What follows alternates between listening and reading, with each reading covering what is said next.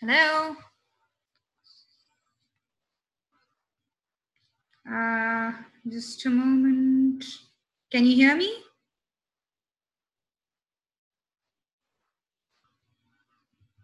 Hello. Uh, hi, I can hear you now. Uh, this is great. It took me some time to set up everything. No, no issues. How are you? Great, thank you. So, um, all right. So let's just get into this podcast and get things rolling. Um, so, uh, how are you? Let's start from there. great, thank you. Uh, uh-huh. Sorry, uh, sorry. Go no, ahead. No, no, it's okay. Like, let's continue. Mm-hmm. Just a short background about yourself and the years of experience in your line of work and experience otherwise. So, how have you come to where you are right now? Okay, uh, my name is Tamara Loseva, and I'm a head of marketing at IIDF Accelerator. And uh, I've been working uh, at IIDF Accelerator for uh, four years already. Um, but uh, previously, I worked in a tech um, tech company, uh, in a tech startup, and uh, in a technology transfer office of Tomsk State University. And uh, I was born in Siberia, and I moved to Moscow four years ago.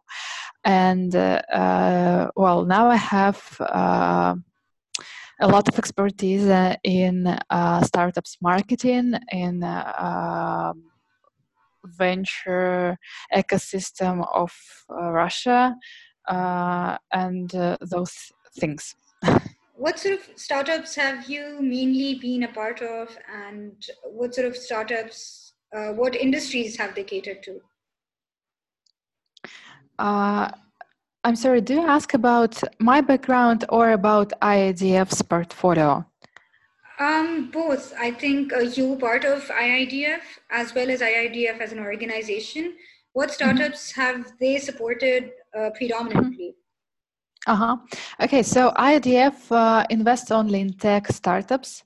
Right. So uh, we support only software, web services, uh, IoT, hardware solutions, something like this. And uh, for now, we have uh, more than 400 companies in our portfolio. Uh, IIDF, uh, yeah, well, a lot of companies. IIDF invests at three stages pre seed, seed, series A stage and uh, uh, we non, we don't only support companies with the money. We also provide them with expertise with our expertise on how to um, grow revenue on how to uh, increase uh, share of the market on how to scale to global markets etc oh okay. Um, so have you um, as an organization ever given your startups the mentorship about uh, working with distributive groups as opposed to having on-site uh, workers?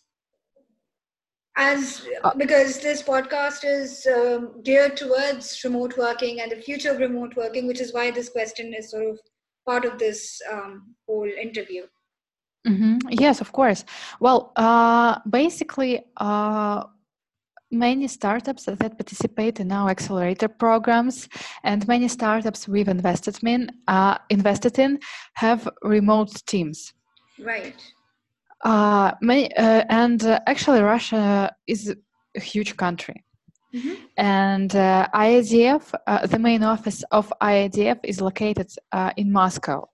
And for example, IIDF uh, have uh, has uh, representatives in other regions of Russia, so they're remote workers. And also, when we recruit uh, a startup, which uh, uh, which was which exists in other part of Russia, I mean, like somewhere in Siberia or in the Far East or somewhere else, uh, they uh, have to uh, come uh, for most of our programs they have to come to moscow for three months mm-hmm.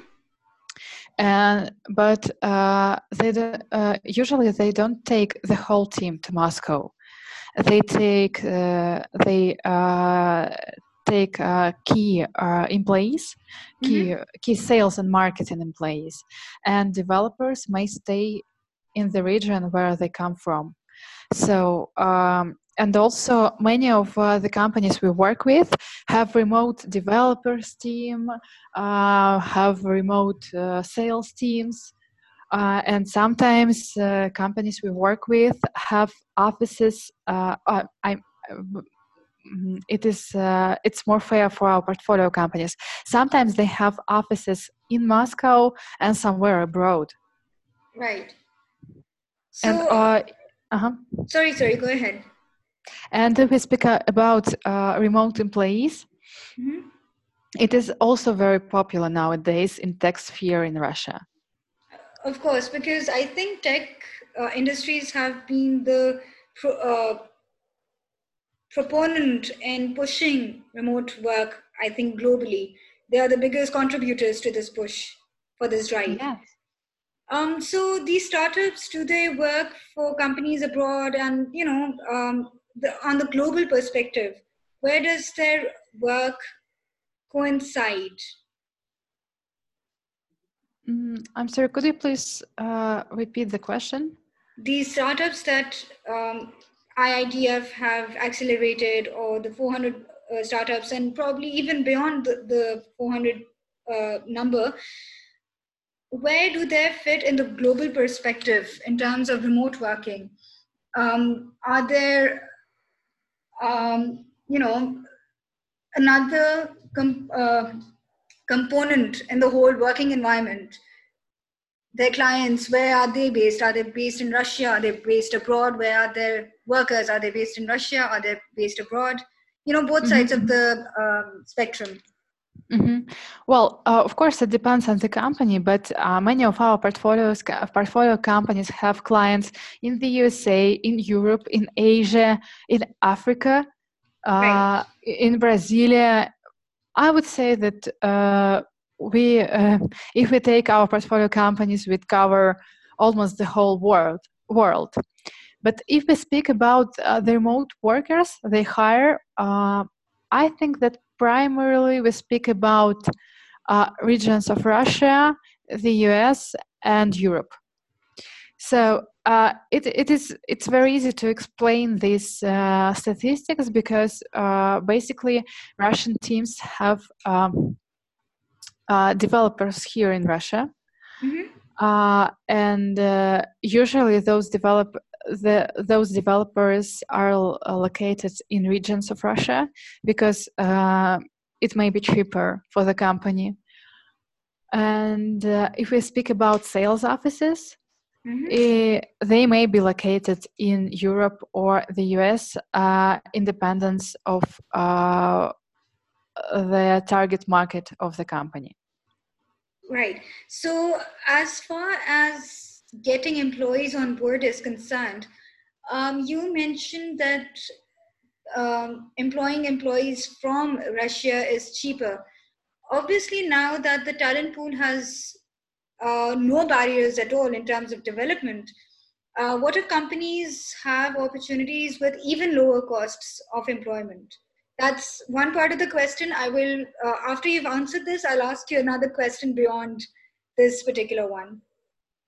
I'm sorry, uh, there was an interruption of the sound and I haven't heard the, the whole question. Could you please repeat? Sure.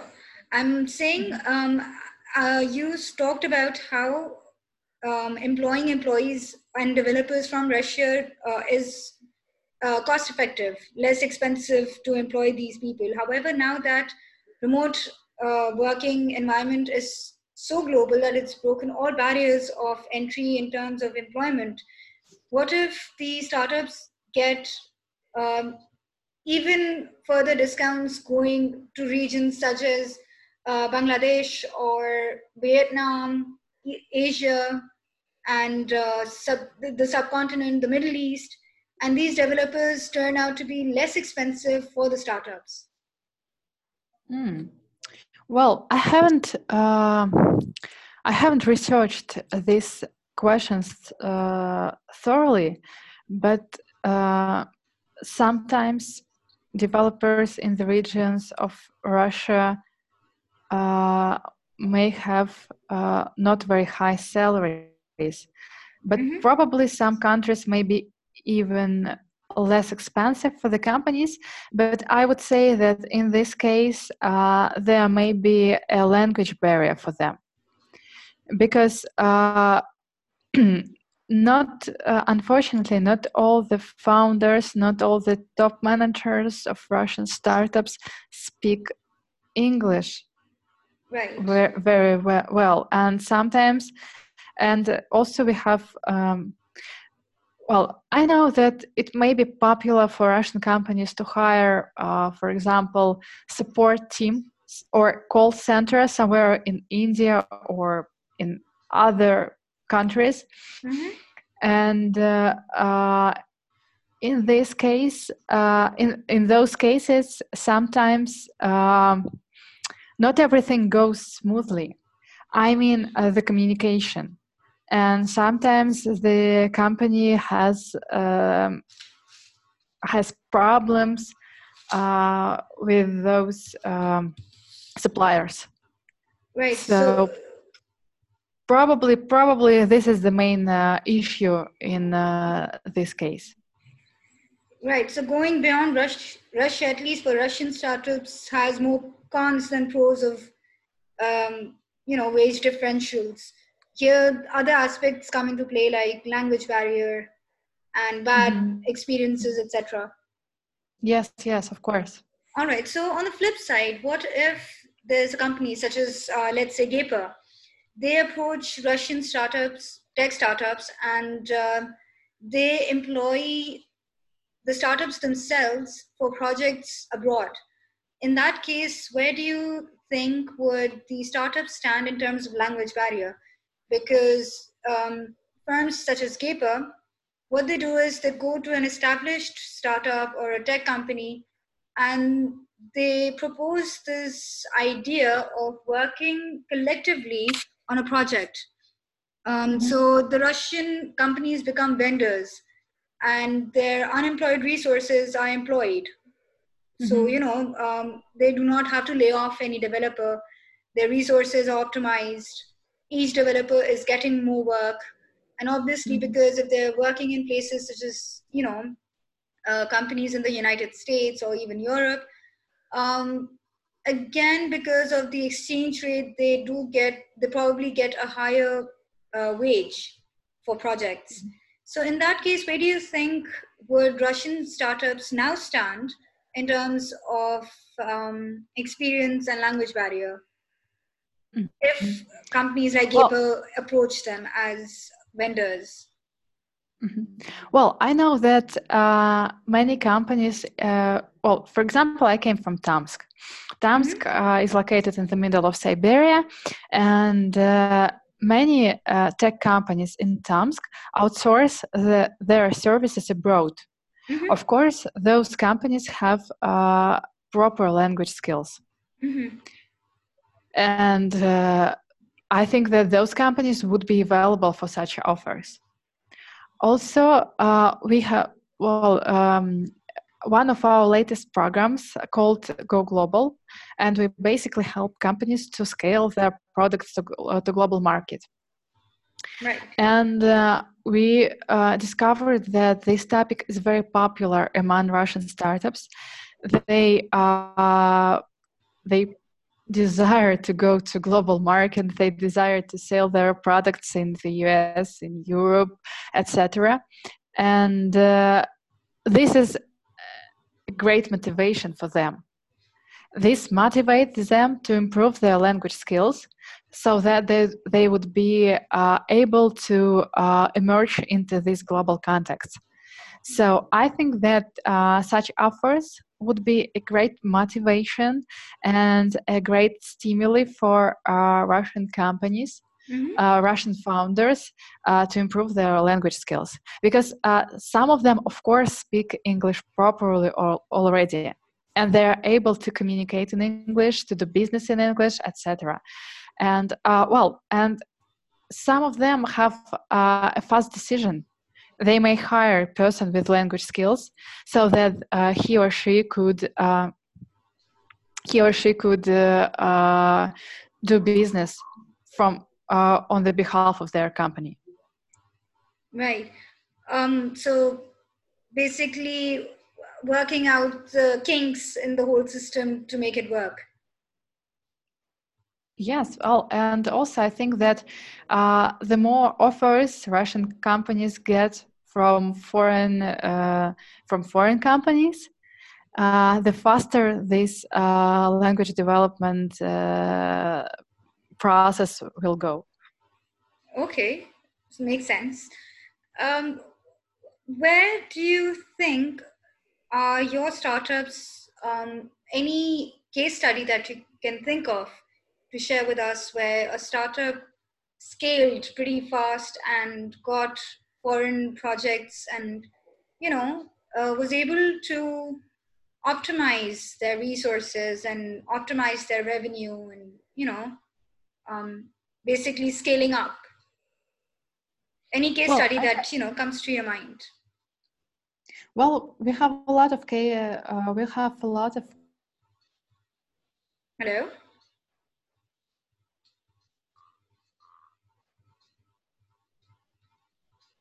Okay, okay. So we um, there are many case studies that come to my mind when you ask about this, mm-hmm. and uh, probably uh, one of the uh, in, interesting stories would be about Altair Digital. We are just preparing um, uh, an article about them. Uh, they produce uh, virtual reality cinemas. And uh, yes yes and that, now they sell franchise. And uh, they had a, I, um, it is hard for me to call the numbers right now but they had a, a really nice case here in our Go global program. And also uh, well we had one more company in this Go Glo- global program. Uh, it was uh, actually it was a developers company i mean they develop solutions. Uh, they do they uh, they are service company not a product company. And uh, they also received some orders from abroad right. uh, du- during three months program. So uh, basically uh, what we've discovered is that it is highly possible for a Russian company to get first sales uh, or first orders from uh, international clients staying in their hometown or in Moscow. Um, I mean, if they participate in our program.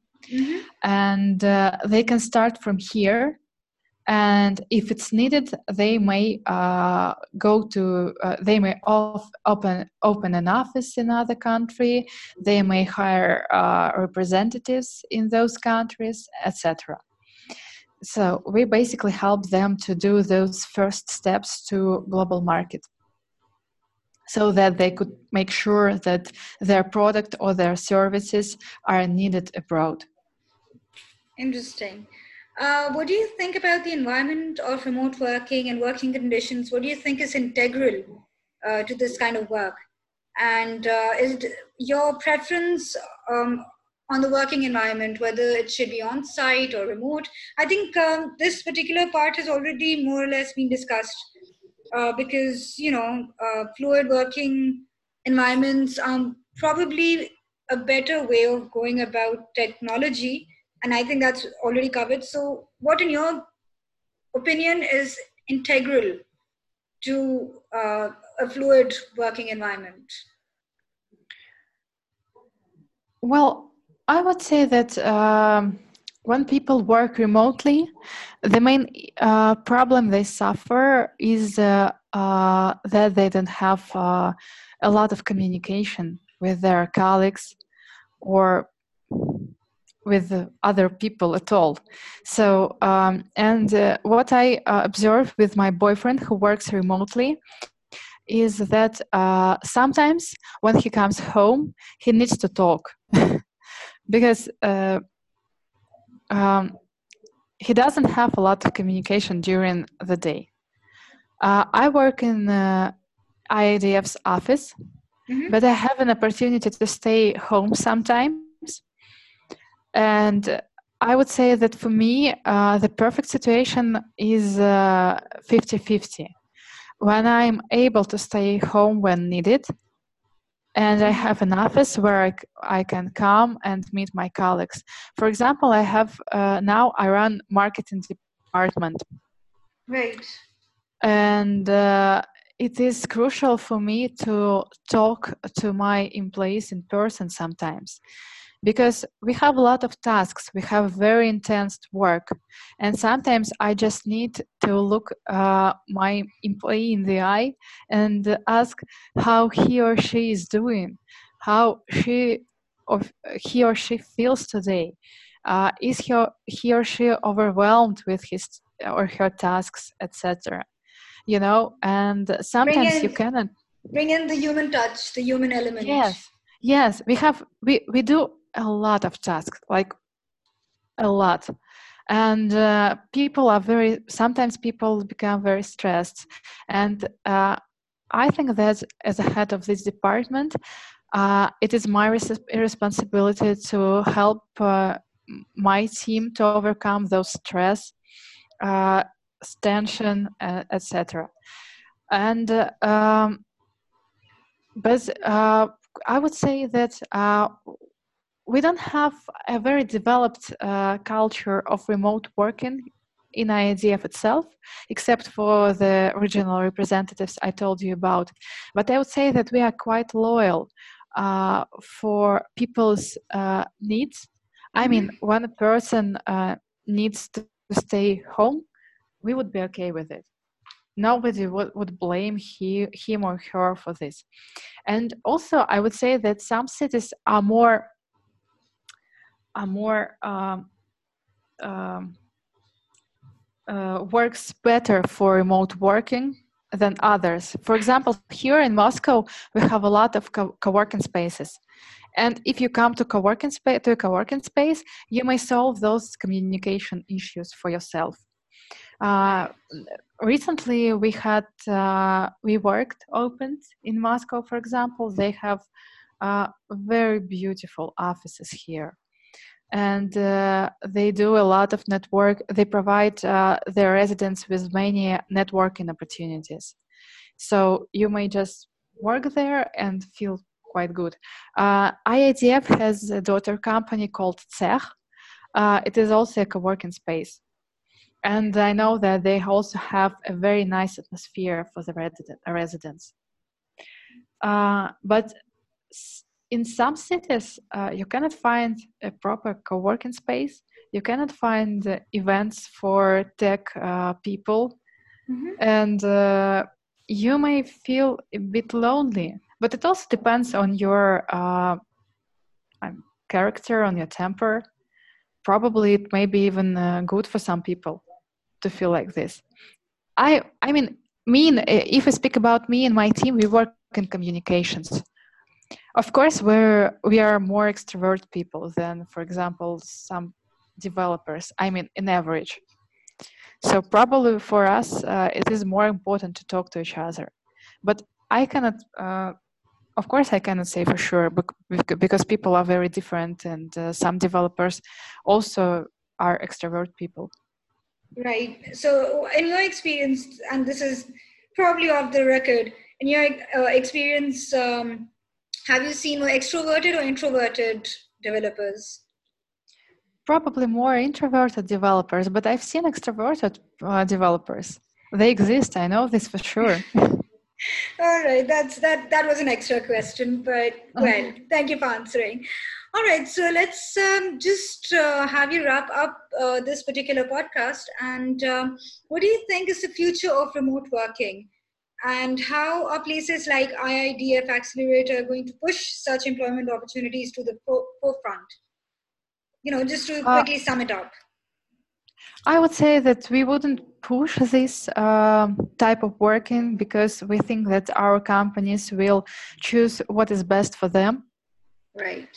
Uh, but I per I personally think that remote working will be more and more uh, popular in some time uh, in in the nearest future, but I cannot say for sure what happens next, because uh, as usual, um, we for example we see that um, now we see for example that there are some global shops.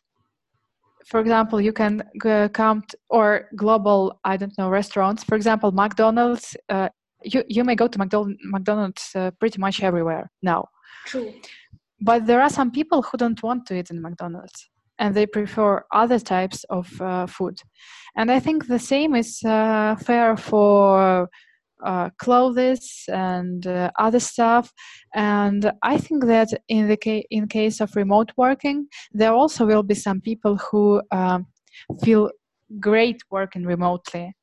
And the people who just don't like to work remotely. But i'm pretty sure that something uh, that the um, the way uh, we used to work will change in the nearest future. And it it it also will affect uh, it, it will uh, affect not only those people who work remotely but those people who work in the offices as well. I'm pretty sure that something will happen uh, because something is happening right now Right, right. Um, so, how do you think places like Gaper and IIDF Accelerator can work together in bringing about um, either remote working um, to the forefront and or helping uh, startups and the startup culture, you know, making it more robust? well uh, for now i'd like to take a look at uh, Gaper software just to estimate it and to understand how we can work together. Uh, there are different opportunities. Uh, the easiest, uh, the simplest uh, way uh, for us is just to spread the word about your offers for start to startups Mhm. and see if anyone is interested. And if we notice that many of our portfolio companies are interested, uh, we may discuss uh, further opportunities. Right, perfect. That sounds that sounds great. Would love to hear more about it, and you know discuss this further with you. And Great. here, I think we'll wrap it up. And thank you so much, Tamara. It was so nice talking to you, and I really enjoyed uh, gaining insights of yours. Okay, thank you very much for having you. me. It was nice to talk to you. Likewise. Will you send? Uh, okay, will you send me the link to the podcast once it's published? Will do. I will do that. Okay, thank you very much. Thank you. Take care. Bye bye. Uh huh. You too. Bye.